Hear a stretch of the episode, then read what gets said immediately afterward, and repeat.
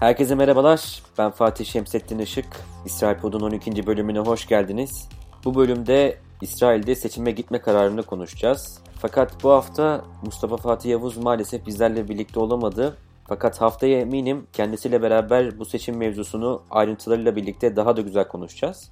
Evet, İsrail'in koronavirüsün yanında devam eden bir diğer belası da 2019 Mart'ından beridir devam eden seçimler. Ülkede geçtiğimiz Mayıs ayında kurulan hükümet başından da belli olduğu üzere çok uzun süreli olmadı ve geçtiğimiz hafta çarşamba günü meclisten 23 Mart 2021'de yapılmak üzere seçime gitme kararı çıktı. Geçtiğimiz hafta İsrail Demokrasi Enstitüsü'nün yayınladığı bir araştırmaya göre İsrail 1996'dan bu yana dünyada en çok seçim yapan ülke olmuş. Neredeyse her iki buçuk yılda bir seçim oluyor yani.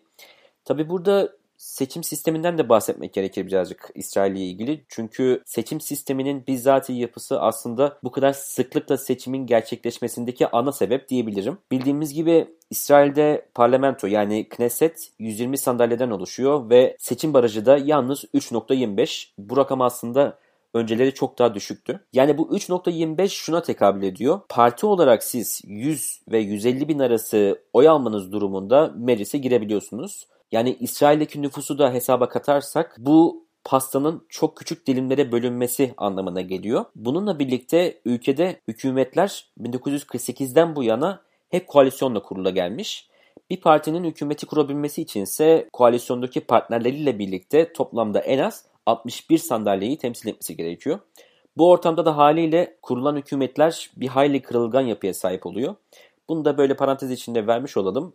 Bugüne gelindiğinde ise 9. bölümde de değindiğim üzere mevcut hükümetin çökeceğine dair en büyük emare Benny Gantz'ın açıktan Başbakan Benjamin Netanyahu'yu hedef tahtasına oturtmasıyla başlamıştı. O bölümde İsrail'in ya erken bir seçime ya da çok daha erken bir seçime gitmek gibi iki opsiyon olduğunu söylemiştim. Ve görünüşe bakılırsa bu süreç Netanyahu'nun aleyhine sonuçlandı.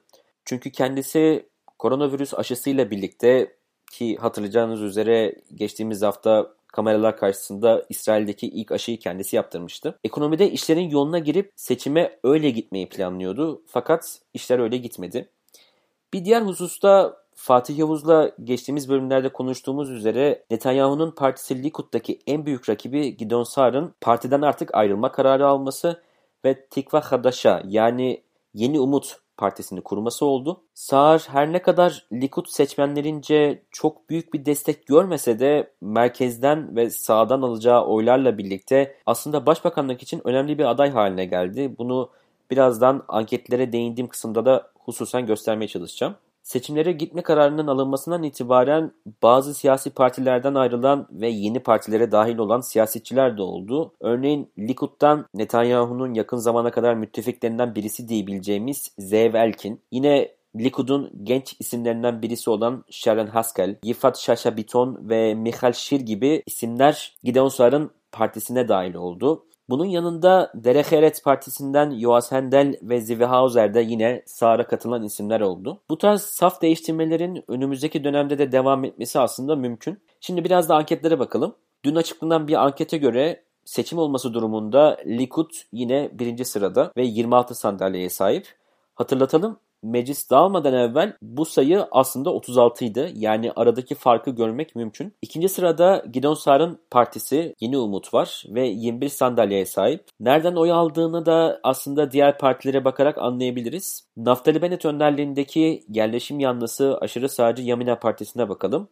Sağır kendi partisini kurmadan evvel aslında Yamina anketlerde 20'nin üzerine çıkarak ikinci sıraya oynuyordu. Fakat görünüşe bakılırsa Sağır'a biraz oy kaptırmış gibi ve şu an anketlerde 14-15 civarı bir sandalyeye sahip. Yair Lapid'in liderliğini yaptığı Yeşatit ise istikrarlı bir şekilde 14-15 civarı bir sandalyeye sahip. Dört Arap Partisi'nin koalisyonunu teşkil eden Bileşik Liste de özellikle Mansur Abbas'ın Netanyahu ile basına sızan yakınlaşmaları sonrası oy kaybetmişe benziyor. Mesela en son seçimde Bileşik Liste 15 sandalye kazanmıştı ve tarihinin en yüksek rakamıydı bu.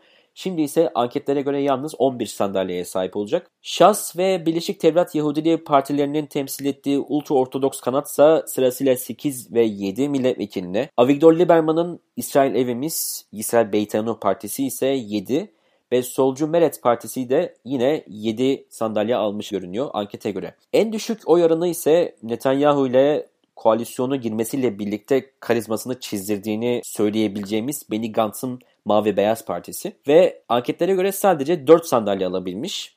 Partinin dağılacağına ve Gantz'ın siyaseti bırakacağına dair söylentiler de basına sızmıştı. Fakat yine de şunu söylemek gerekir. Bu büyük kayıpa aslında sebep Sağır'ın kurmuş olduğu parti ve bir zamanlar mavi beyaza giden oylar şimdi Gidon Sağır'a kuvvetle muhtemel gidecek gibi.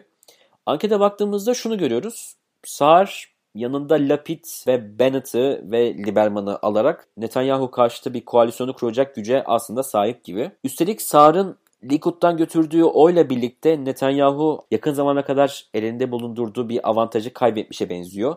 O da şu, sağ partilerle koalisyonu oluşturacak rakamdan şimdi Netanyahu biraz daha uzaklaştı. Yani kısacası seçimi kazansa bile başbakan olamayabilir. Geçtiğimiz seçimlere nazaransa bu ihtimal artık daha da kuvvetli bir hal aldı. Fakat bu muhtemel Netanyahu karşıtı koalisyon bir şekilde hükümeti kursa bile aslında dağılan hükümete nazaran çok daha itilaflı bir yapıya sahip olabilir. Mesela Lapid haricindeki 3 isim de Netanyahu ile daha önce çalıştı.